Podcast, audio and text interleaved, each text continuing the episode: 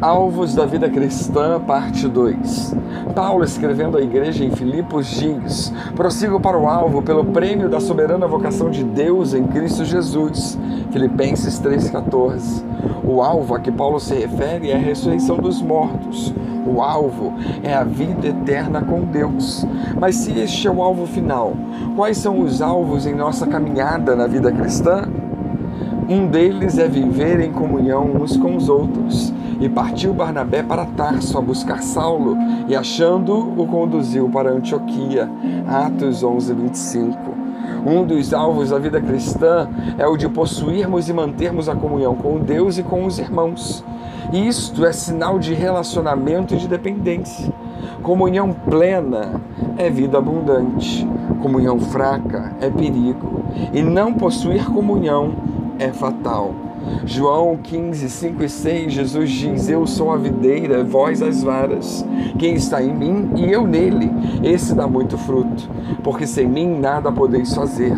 Se alguém não estiver em mim, será lançado fora, como a vara, e se secará.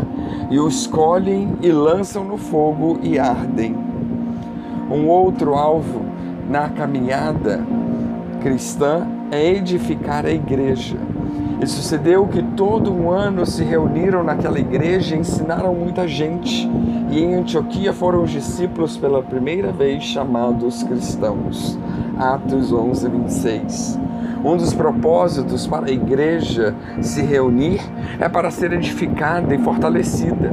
Eles, a igreja primitiva, instruía muita gente, ensinava a palavra de Deus e foram chamados pela primeira vez de cristãos, ou seja, a vida deles de oração, união, comunhão, devoção a Cristo e a sua, palavra fez com que eles fossem reconhecidos como verdadeiros discípulos de Cristo. E isso nos faz refletir.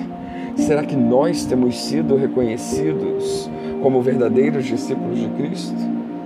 Um outro alvo na nossa caminhada de cristã é preparar a igreja.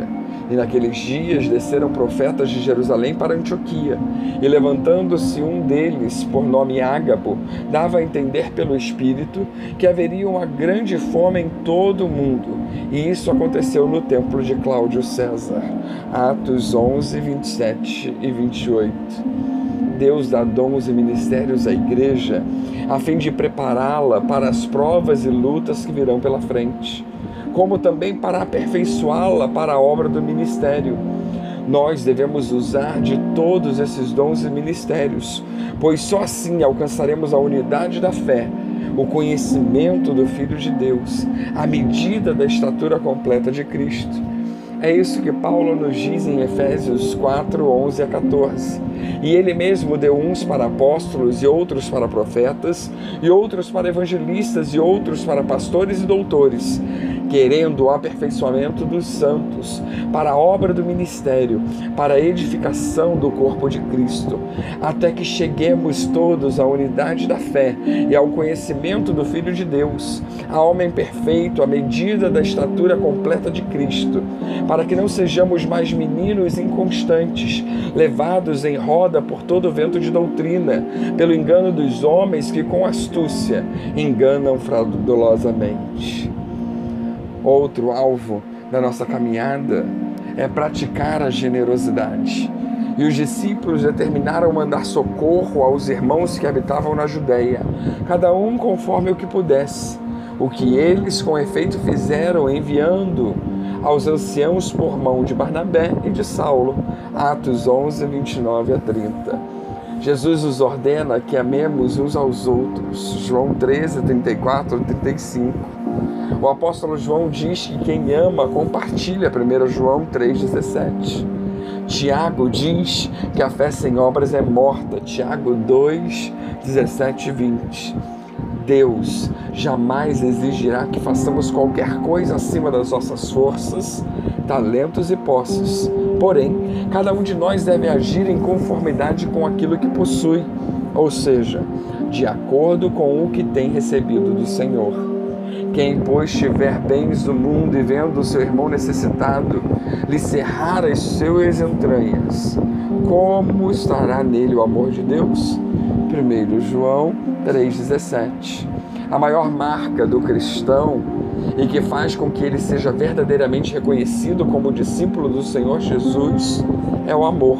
João 13, 34 e 35: Um novo mandamento vos dou, que vos ameis uns aos outros, como eu vos amei a vós, e que também vós, uns aos outros, vos ameis.